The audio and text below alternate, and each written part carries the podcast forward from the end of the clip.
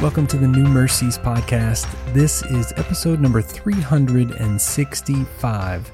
Yes, that means we have had 364 episodes. Today makes a full year, 365 days.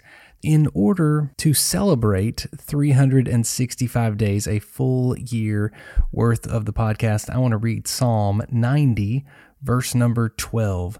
Psalm 90, verse number 12, the Bible says, So teach us to number our days that we may get a heart of wisdom. Yesterday, I had the honor to officiate a funeral service, a celebration of life, and it just made me think every single person that is born, every time someone is born into this world, they have a timer now, none of us know what that timer is. None of us know that the clock starts ticking the moment we come into this world. I began to think as I was preparing for that funeral service yesterday how to explain and see the difference of the day someone is born and the day someone goes home to spend their eternity with the Lord.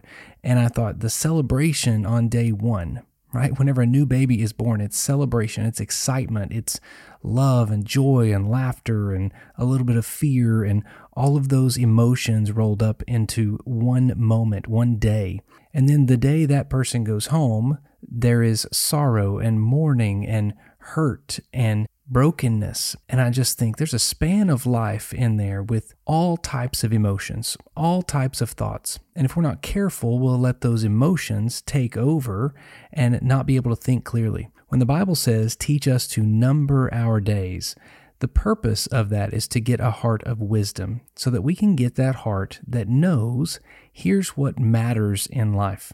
You know, when we stand around in a funeral home or in a church celebrating someone's life that has gone before us, we tend to think about the reality of how short life is and how many things we did or didn't do with this person. And if we think about it, if we can gain a heart of wisdom, what that means is we're able to live the fullest life that we have available to us. We all have a timer on our life, a fuse that will burn out. We don't know when that day comes.